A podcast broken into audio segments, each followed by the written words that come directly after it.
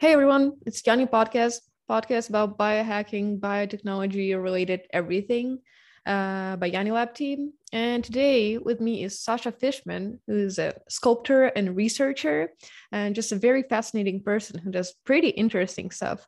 And hey, Sasha, thanks so much for joining. Hey, thank you so much for having me. Excited to be here. Um, bio art, can I can I call you bio artist? Because I think it's kind of like close. You, you can you can. Um, I guess yes, you, you can call me that. I guess I don't think of myself as one. Um, but I work with biological material and I'm an artist, so it's appropriate, I guess. Yeah. Uh, so yeah. you do sculpture, uh, which I've seen, and it not like in real life, but uh, through Instagram and just like social media, and it is very fascinating and just beautiful. I gotta say, I love it. It's uh, thank it's, you. It's, it's really neat, and I like. So you don't call yourself a bio artist. You call yourself just an artist who uses biomaterials or mm-hmm. bio related stuff for your work, which is actually pretty interesting because uh, I know I feel like bio artist is not it's not a mainstream name just because like not a lot of people know about it but also it's kind of some people think it's lame to call themselves bio artists i don't know if it's it's not lame it's um i guess I just i feel pigeonholed into a specific way of working and i um i work with biological materials i work with plastics i work with a lot of different things that kind of contradict each other so i feel like yeah, I'm a sculptor. Yeah. Um, I gotta ask you about your cicada shell uh, collection. Oh yeah, it's I I have brought some with me to LA. There's so many. So cicadas are first of all they're actually very loud because uh, I went to Texas and I had no idea they're so loud and they like wake up once in 17 years or something. So I guess uh, it's been a while since I heard them last time. I was like a little kid.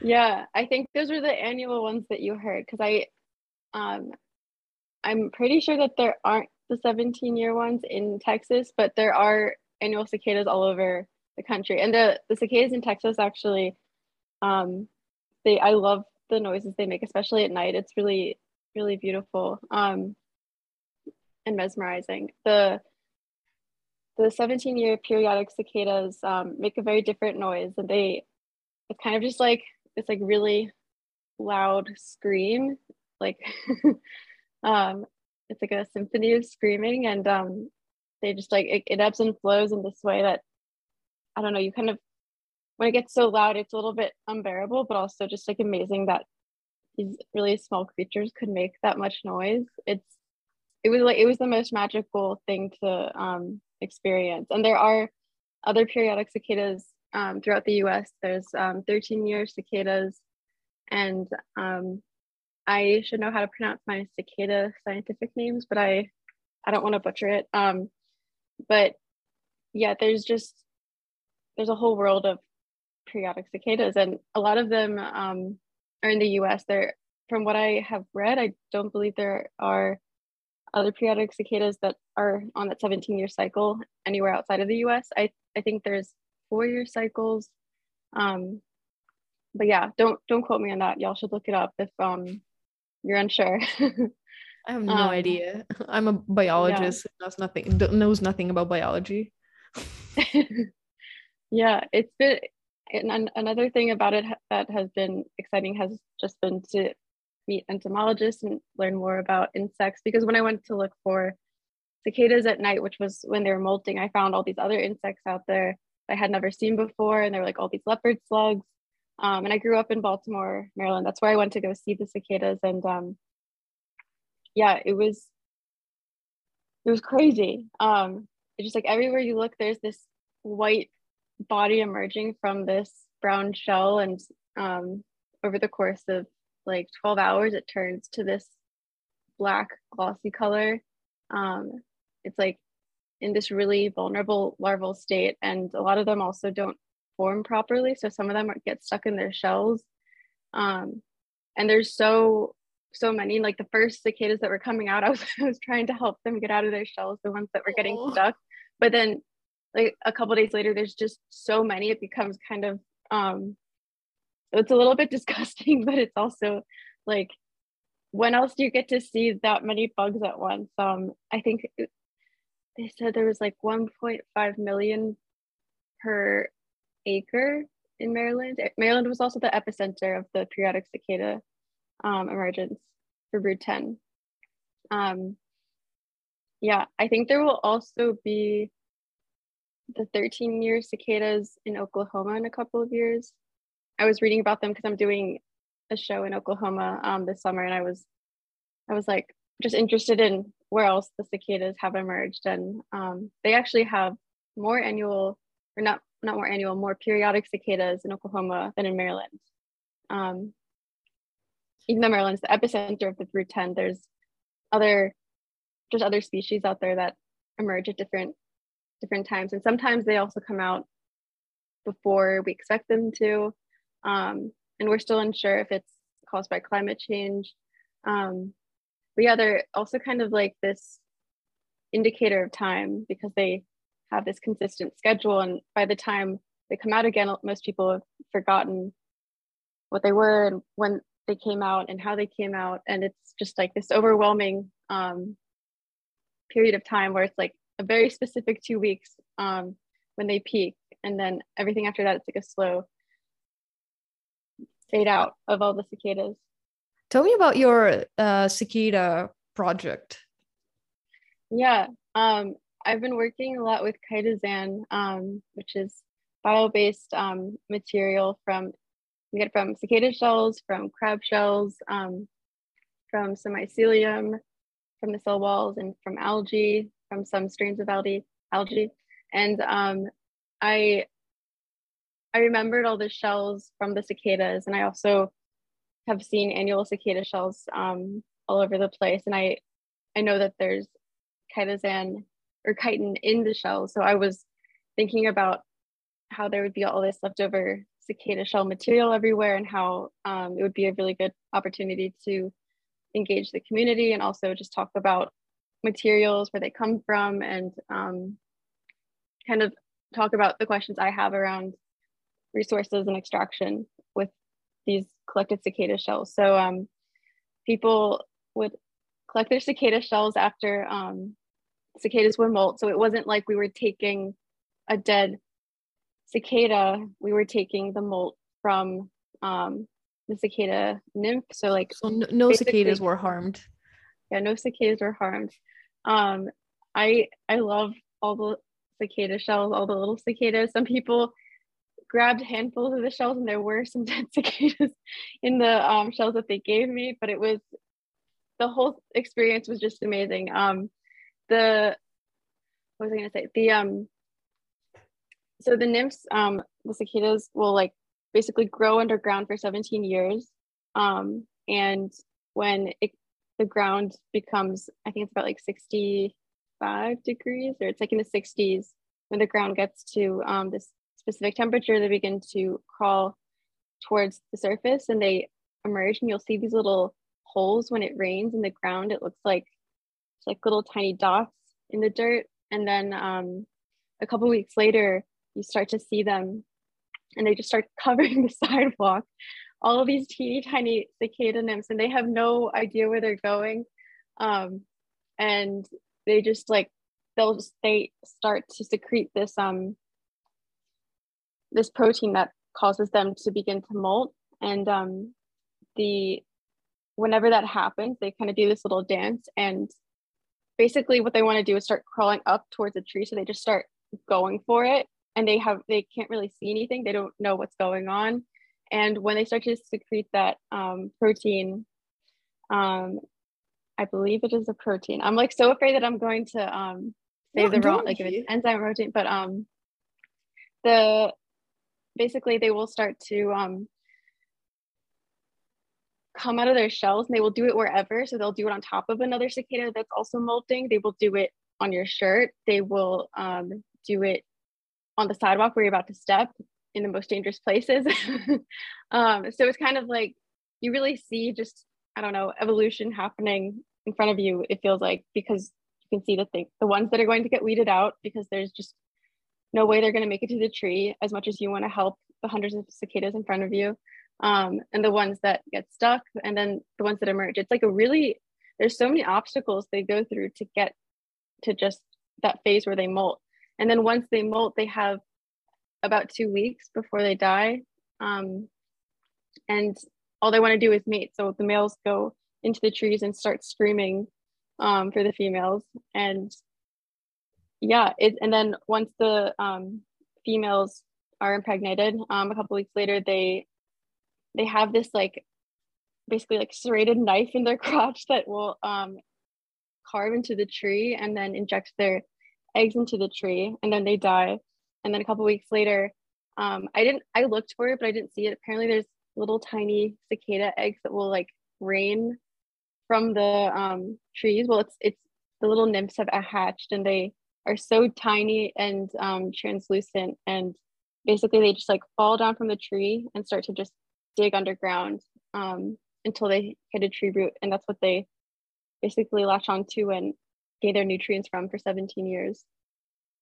That's like a really interesting uh i don't know scenario for a movie. It was epic. Yeah i know. Like this whole I, metamorphosis. I into it. Yeah. Just like um, going through it and you're just collecting shells uh, to make some chitosan uh, base materials yeah. So basically yeah it's at that point in their life cycle that i'm like kind of intervening because they leave this shell behind and they start to go into the trees and move on to their next part of life.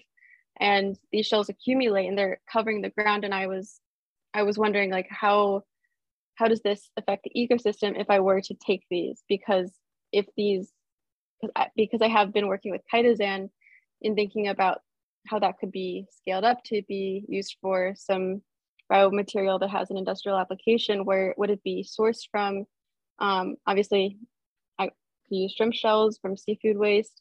Um, but also if we hypothetically were to use cicada shells um, it just felt like a kind of interesting i don't know thing to see the start and end to this life cycle. And in thinking about how we were to take all these shells, how would that affect the trees? Would it be um, detrimental to whatever area it came from? Does it give back to the trees? My my theory is that it does because there are minerals and um, other materials in the shells that are basically act as a fertilizer for the tree that it had grown from.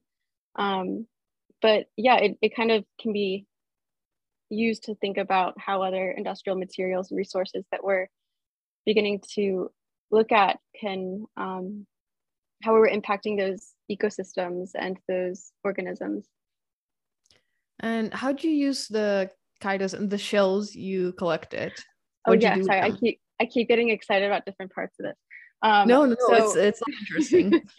the during the so I did a workshop and we called the timekeepers workshop because cicadas are like timekeepers, 17 years.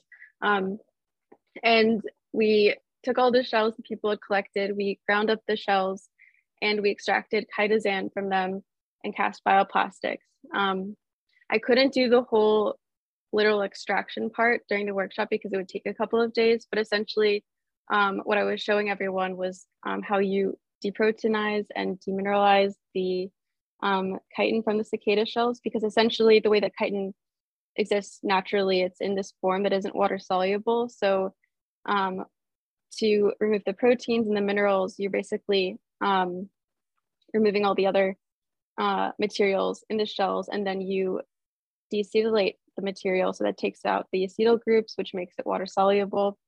Um, so it's kind of just like warm baths of hydrochloric acid, sodium hydroxide, hydrochloric acid, very caustic materials, which was another part of the process that I didn't know about um, until doing this workshop. And also brought up another kind of point of talking about sustainability and like how um, extraction processes could be better developed or maybe by working with bacteria that do also degrade the material and can pull out the chitin. Um, but yeah, it was it was a really like fun experience to have to have that part than to show people what the kind of end result looks like where you have this um, solution and people were casting the solution with um, cicada wings and those were not wings that were from live cicadas. It was several weeks after all the cicadas had died out and they um, you'll find these wings all over the ground because their bodies are the first to decay and the the shells and the wings um, the shells require specific bacteria to break it down one that will break down chitin and then um, the wings also they have um, i believe keratin i think there's some chitin in the wings um, and the wings will break down next from what from what i saw um, and yeah it was it was kind of just like using these like last remnants of the cicadas to create this material that could last for a little bit more time. Uh i'm actually interested in well, that's all like super fun and just like chitosan i hear that word lately super often. Like it, it became like i don't know a, a, cool thing to do you know just like do something in chitosan or just like chitosan has so many applications even like in molecular biology. Now people are using like chitosan to like i don't know uh, put DNA on it and like so it can be like a vector to enter the cell and like all these crazy stuff when chitosan's been like well known for a lot of years like a lot of years. And so how do you even how did you start doing well you're a sculptor right? How did you went into this uh biomaterial bioplastics area in the first place? Yeah.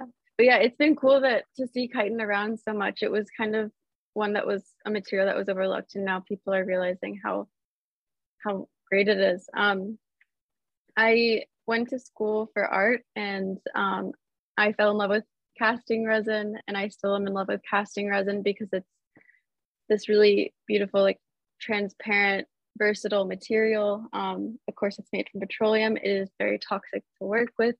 It is toxic for the environment. Um, it is basically just a decorative material. And um, it also has millions of applications. And the more that I worked with plastics and resin and researched just where they came from, the more I started to realize how much of plastic was around me all the time. And um, I, after I graduated, I was living in New York for a summer and didn't have a studio.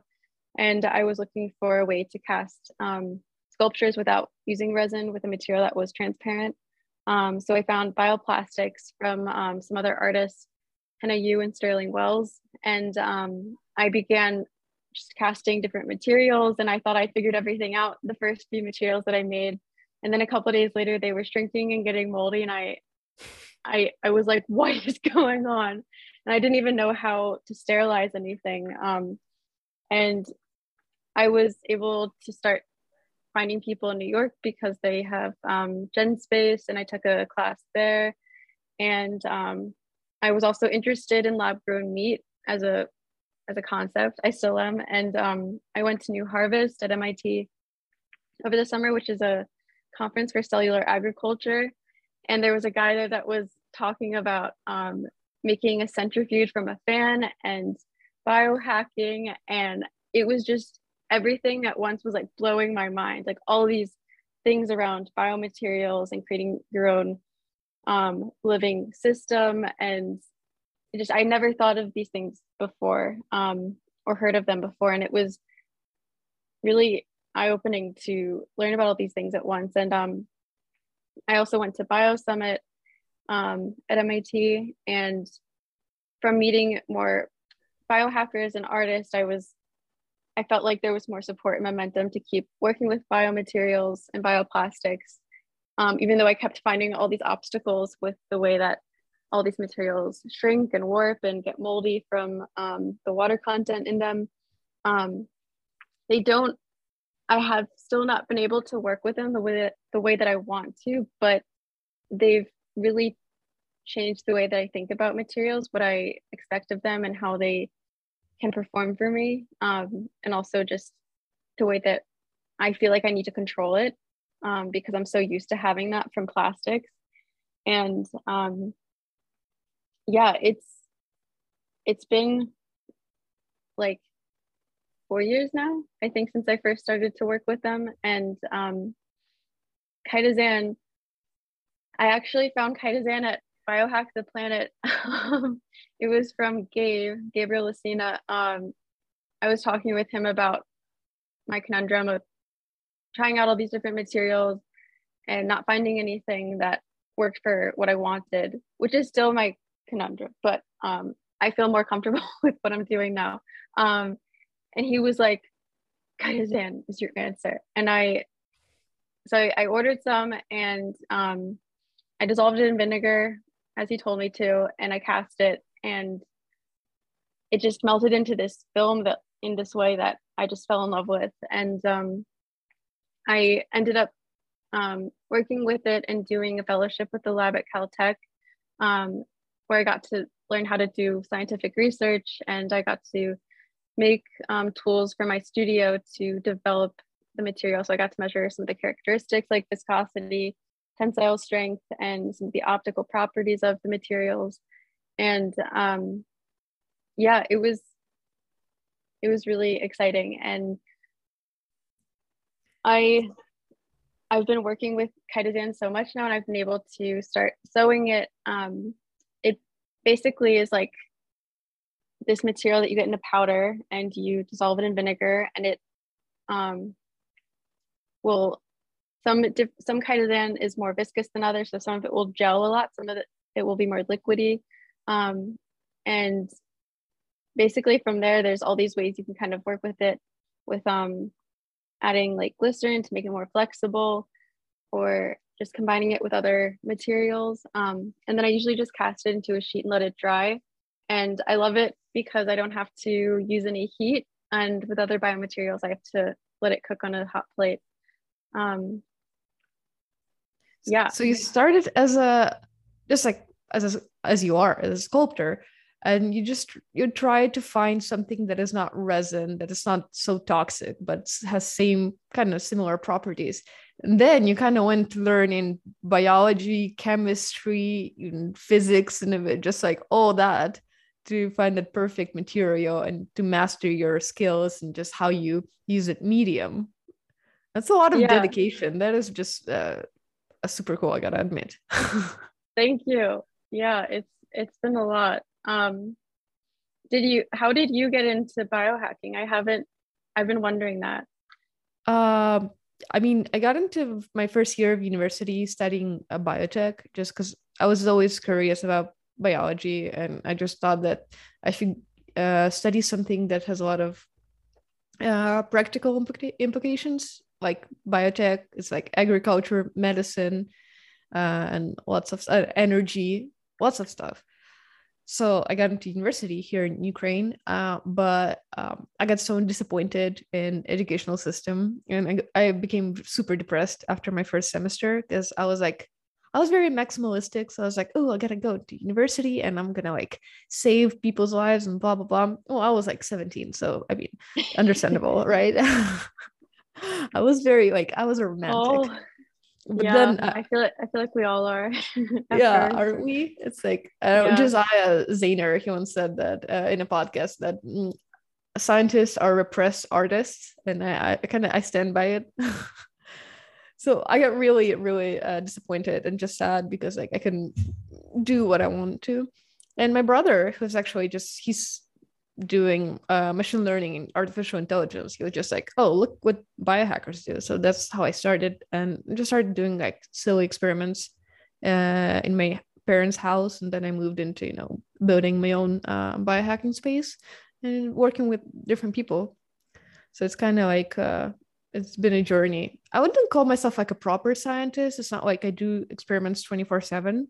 I do experiments, I do like research, but mostly I feel like I'm just like what I do is just creating community, and uh, it's super silly also, but I actually find more um, joy in doing that than just like just experiments. Yeah, I, I it's definitely good good to interact with people and not just yeah. bacteria. I like being able to just like um, give resources to people so like they can use everything and I mean, they're obviously much more talented than I am, so I can just like uh, give them resources. So uh, you know the more people i give resources to uh, the more the possibility of something beautiful or like super useful emerging um, is there. So that's kind of what i do. Just trying to have fun and like meet a lot of cool people. Yeah yeah that's awesome. Are there how big is the community um, there? I mean, it was non-existent when I first started. Uh, I turned out to be the first person in Ukraine to start biohacking, and uh, then I start, you know, when I just started, I started researching if there's a like a DIY biolab in Ukraine, and there was none. So I was like, I guess I'll start. So I just started inviting like my friends, you know, once a week, like let's drink beer and do CRISPR or something like that uh so we started doing that. Now i don't know. I feel like there's like a few dozen people in, in dnipro where i'm from. There's also like people in other cities and just been collaborating with artists and makers. So slowly growing you know. Um, so i don't know. I really want you know every major city in ukraine to have a diy biolab just because people in Ukraine are really hungry for opportunities, resources, and they're super talented. Like you don't need to force anyone to do anything. Just like yeah here's you know materials here's resources. And they're so like psyched and so excited. They can believe it's like for free. I don't charge them anything. I'm just like yeah just do whatever. And people first of all they think it's fraud because uh, i don't know slavic people are skeptic about everything. If you want to like you know if you uh if you're kind they're super skeptic. They're like what's going on like people hear them smile in the street you know a lot of people. Josiah's been here a few weeks uh before um and he was like oh yeah whoa no one smiles. I'm like yeah people just like people don't trust other people. Uh so yeah it's interesting how when people gain trust they're just using it to the maximum and trying to you know expand the boundaries. I i can tell that mm-hmm. like my lab is more equipped than my university lab. Wow. And and that's yeah. awesome. Yeah, I mean, it also sucks. Can you imagine how bad our educational system is? Then, yeah, oh, my lab is better. But yeah,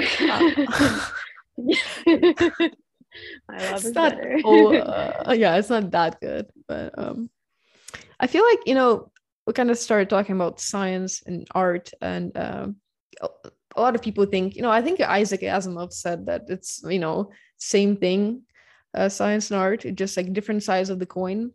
Uh, but I feel like you know artists are way better at, at predicting the future.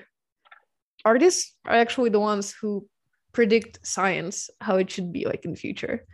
Uh, in my opinion, yeah, scientists are repressed artists. So actual artists they kind of pave the way and just show uh, scientists direction uh, where to go. Because I, I know I feel like all the progress that's been made in like biomaterials is because of artists, not because of scientists, which is interesting.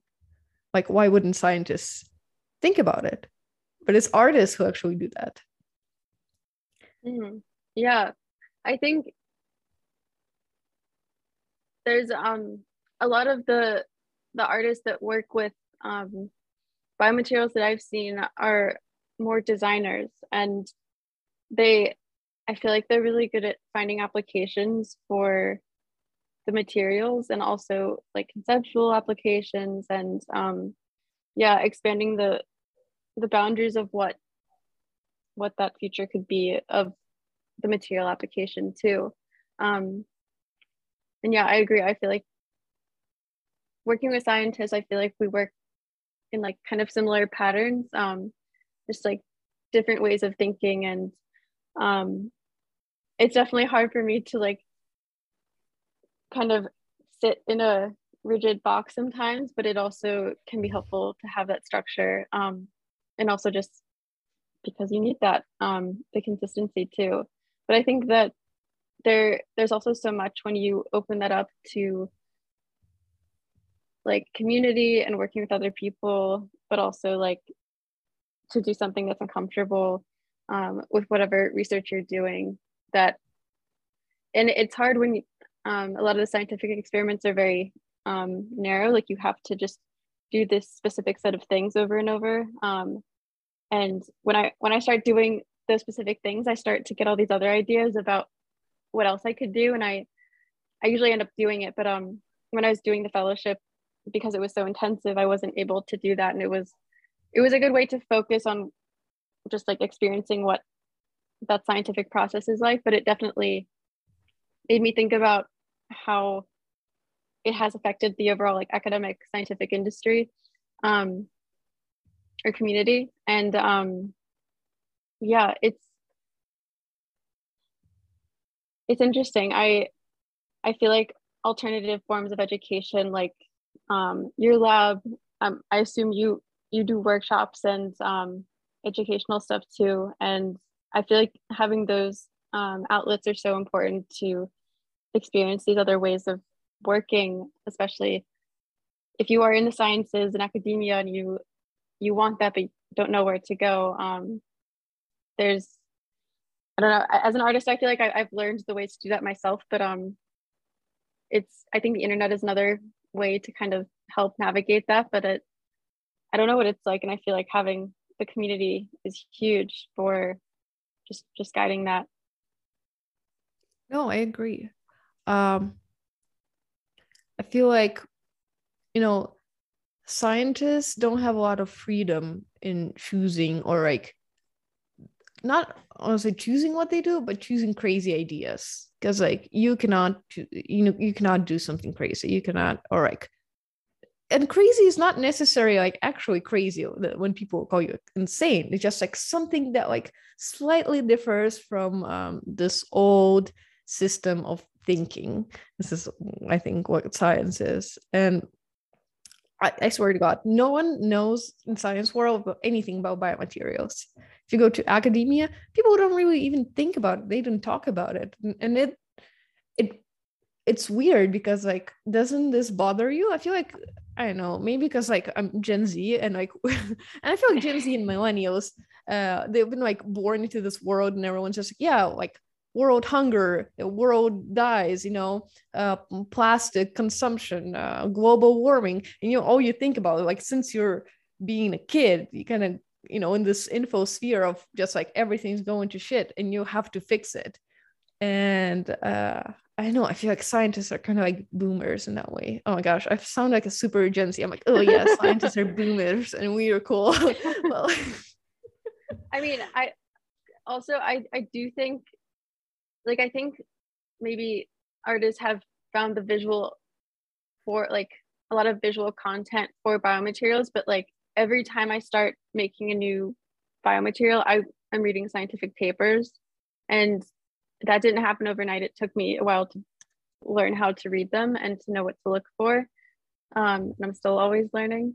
But I'm I'm every time I, I read them, I'm so impressed because just like all the experiments that they do to characterize something or to study something and all the different ways that you could like study the properties of how a material swells or how it is water resistant. Um, there's all these different ways of like looking at something and measuring something that is so fascinating to me.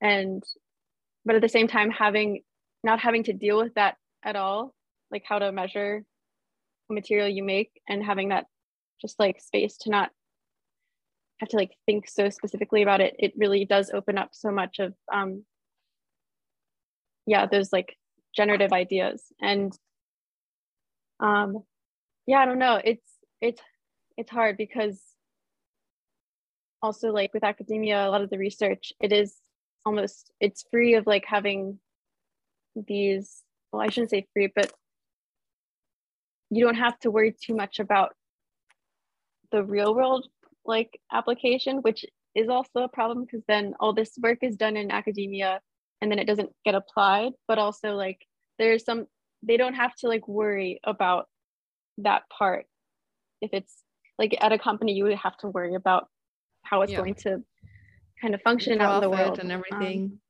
yeah.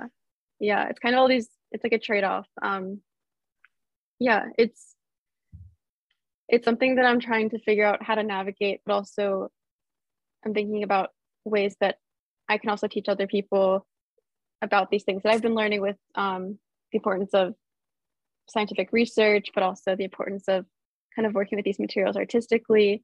Um, and yeah, I think that I, I don't see it a lot in art. And I, I also, I know what you mean about like the word biomaterial usually in the sciences is referring to a material that's for a medical application um, rather than like an industrial application.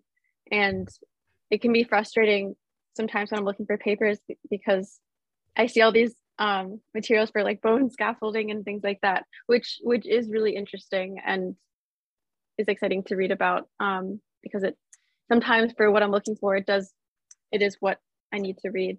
But um, yeah, it's there's not like a kind of universal way of talking about it. So there's all these different keywords I have to look up, um, and it definitely isn't at the forefront of what scientists are thinking about. Um, I think green chemistry is like one of the older terms used to start thinking sustainably about the way that you work in a lab. But um, the when I was working with labs at Caltech, a lot of them were are still working with plastics, um, which you know I it, it, it also depends on the funding where where that's coming from and there's only so much room you have to kind of decide that um, when you are you need to get support for your lab so it's hard to say but um it was it was a bummer to see how how little biomaterials were kind of taken seriously in these research areas at um, in academia that makes you a pioneer yeah. though okay. in this thank you but like it does you. does make you a pioneer in this new I mean, biomaterials are pretty new. They're not like, you know, older than 10 years, I, I would say. And so it does make you responsible to make it happen, right? To make it uh, mainstream in a way. That's what I feel about biohacking. You kind of feel, uh, I feel responsibility and like obligation, you know, to like put my effort into doing that. I don't know. Mm-hmm. Just like yeah, yeah, because like first time people called me a pioneer, I was like, oh God, no, please don't, do not. it's like it's like when someone calls you a pioneer, that puts a lot of like weight and responsibility on your shoulders. I feel like there's so many people before me that those are the pioneers. I'm and I'm seeing it's like I think biomaterials are becoming a lot more popular now, and I'm seeing a lot more people experimenting with them, which is awesome. And yeah, I just feel like I don't know, I'm part of that that cycle. And just because you're shy yeah. but i think you're you are a pioneer thank you. Um but yeah what was i gonna say? Um yeah I, I, gotta ask you some can i ask you something before yeah. i forget? What is you let's do like to, uh five top five biomaterials in your opinion? Oh oh my gosh.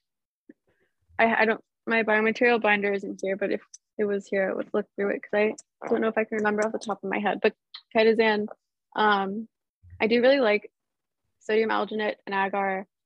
Um, there's this gelatin glycerin mixture, which um, my friend makes a recipe for. Um, my friend Emily Blythe Jones.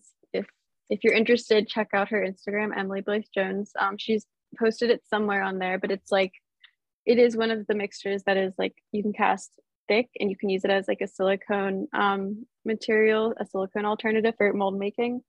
Um, and five. Um, Sodium alginate is kind of like face mask material. Oh yeah, I guess probably. It's um, it's like spherification material, so you can um, cross-link it in an ionic solution with like calcium for magnesium. Um, and it will basically form the skin around it when it goes into this calcium bath. And um, it will, you basically get like a gusher. It's, it's awesome. Um, if you're interested, look up a spherification kit. It's used a lot in like molecular gastronomy and molecular gastronomy. The, I think. I'm, I'm, sorry, what? I think oh, it's the yeah. first time I, I hear that's, that's this. In, like some of the industries that kind of I feel like have influenced biomaterials. Molecular gastronomy is a big one. It's like the chemistry of um, cooking, kind of. It's like using um, chemistry in food. So, like food science, new ways to kind of make new textures and mouth feels and pace um, with just using chemistry. So like a lot of the the materials that I use come from like Modernist Pantry, and that's like a molecular gastronomy brand. I here's like carrageenan, um, like this this Whoa. stuff. I feel like you've probably seen this on Amazon somewhere. A lot of the materials I work with are also like from like the supplement section, which is funny. And um, I also feel like I've also uh, going back to your what you were saying before. So there, there's several things. Um, I'm still trying to think of my other two materials.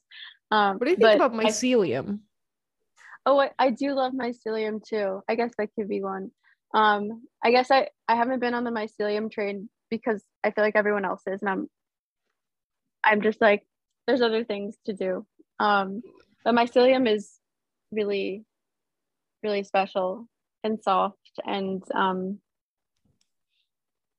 yeah, it's not as strong as I would like it to be or transparent, which is okay. But um, yeah, I I do like mycelium.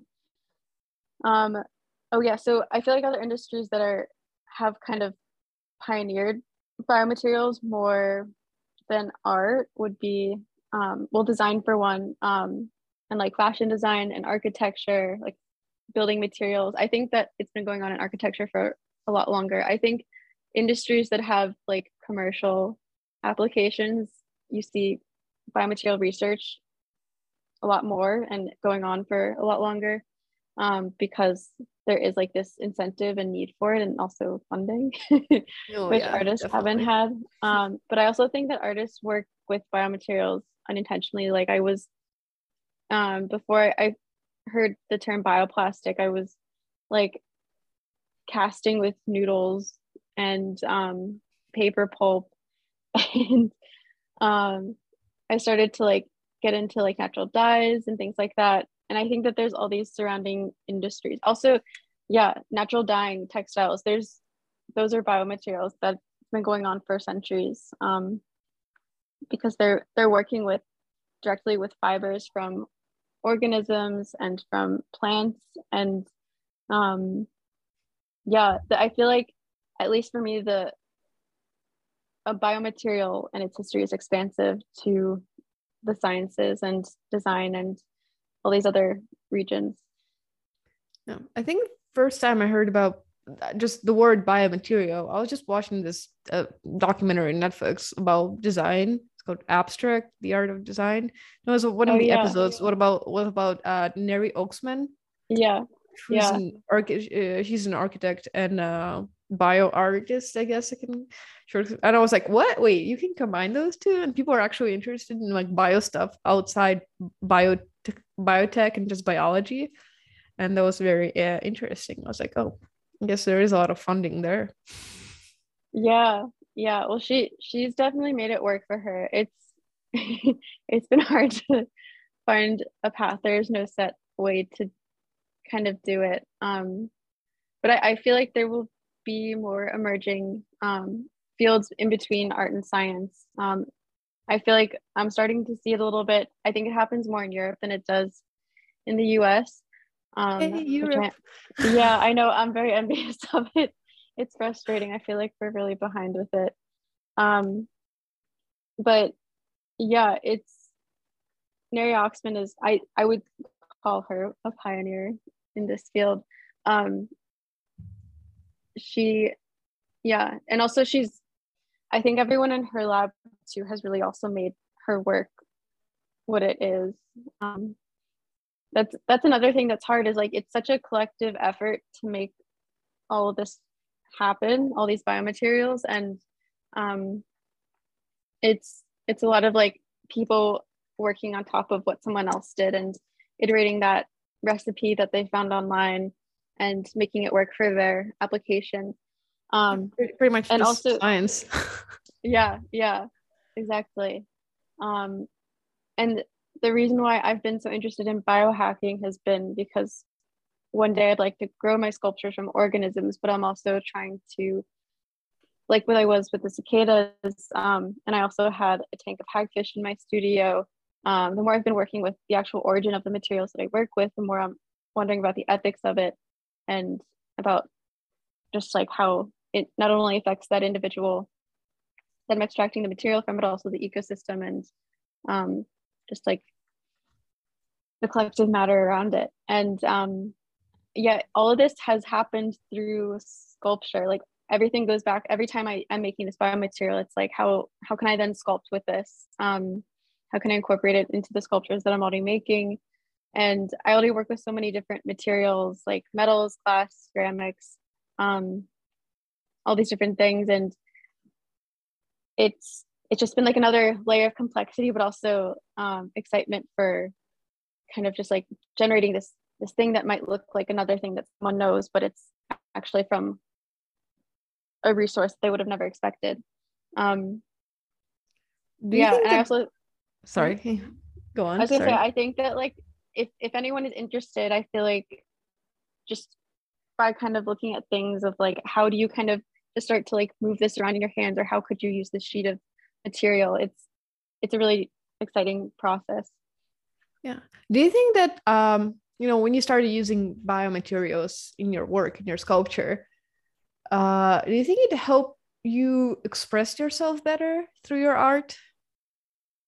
Does it add Good question it kind of uh, adds layers. I, it, adds, it adds density and just sentience into your work in a way. Yeah and i definitely don't add the materials as much as i would like to. It's like i have my kind of experimental practice and then like the actual sculptures themselves. Um, and i'm a lot of it is also trying to become more comfortable with the ephemeral aspects of making that kind of work. Um, but yeah i i guess it i think it it speaks to this kind of like almost like futile process that i keep going through to find something that is sculptable. Like um when I do add it to my sculptures, it's like it, it usually will change throughout the course of an exhibition or um, it required like very specific installation methods um, so that it doesn't degrade in a way or like I've several times I've tried to hang a biomaterial and it's fallen because it wasn't it was too heavy and it, it just um, the tensile strength wasn't there. Um, but it's like yeah a lot of basically a lot of the times something fails and um it it creates these new um ways of working for me. So it's been kind of just like yeah it's opened up a new way of working in this process that i guess you could it probably does express something better but yeah i think it more so adds to this like non-hierarchical way of looking at materials of seeing plastic next to a bioplastic and seeing how that bioplastic is shrinking over the course of the exhibition while the plastic is staying completely the same. Um, it's it's been very difficult, but I'm I want to incorporate them more. And um, yeah. Oh, I have like one last question for you that I actually like prepared. I mean, something I actually prepare, like really prepare, but I try to like at least think about the conversation before I start it. I think that's just a, a good thing to do. That, just, like, that, that, think that is good. about what you're gonna yeah. say before you say it. I try to do that. Doesn't always work out for me, but whatever. Uh, which what do you think is like for someone who wants to start, you know, experimenting with biomaterials? what do you uh, what would you advise them to experiment with what's like the easiest thing to start with um a lot of working with biomaterials is just like cooking so you could just go into your kitchen and um assuming you, you bake you know whoever this is um there's probably starch gelatin um milk uh vinegar. These are all things you can you can start to work with. So like the first bioplastic i was making um, because i began to think about where did plastic come from what was plastic like before industrial plastics were a thing. And i was reading about casein plastic so like it was called like galalith there was like it was basically um, the curds from milk were um, so like casein proteins um, were soaked um, and pressed and they were soaked in formaldehyde which helped to cross link them um, essentially you can just take your milk and you can pour vinegar into it, heat it up. Um, if you look up like how to make casein bioplastic, that's like a way to start, and you'll get this kind of like material that comes out of the vinegar mixture with milk, and you can press it. And you it's kind of like moldable. Um, and you can also take starch and heat it up over the stove with water. Um, if you don't have glycerin, you could try adding oil, but it, it'll probably come out of um, the film, but you, you never know what's going to happen. Um, and the glycerin usually, as I said before, it makes it more flexible. Um, yeah, and the same thing with gelatin. It's just like you're going to make jello or some starch based material, just don't add the sugar. and um, when you dry it, put it in front of a fan so it doesn't grow mold unless you want that to happen. Yeah. Yeah. yeah. So it's just like you can get started right now and you just look up like bioplastic recipe. Um, don't have any expectations for what's going to happen because just you, like you never know. Yeah. yeah. I think it's good. I feel like if more people start doing that, it's kind of like biohacking. If more people just start experimenting and doing that, maybe something super cool will come out of it, right?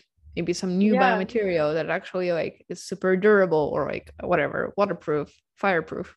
Probably not, but yeah, you know, you can still experiment with that. Yeah, and then you have to jump through all the hula hoops of like, yeah, making it.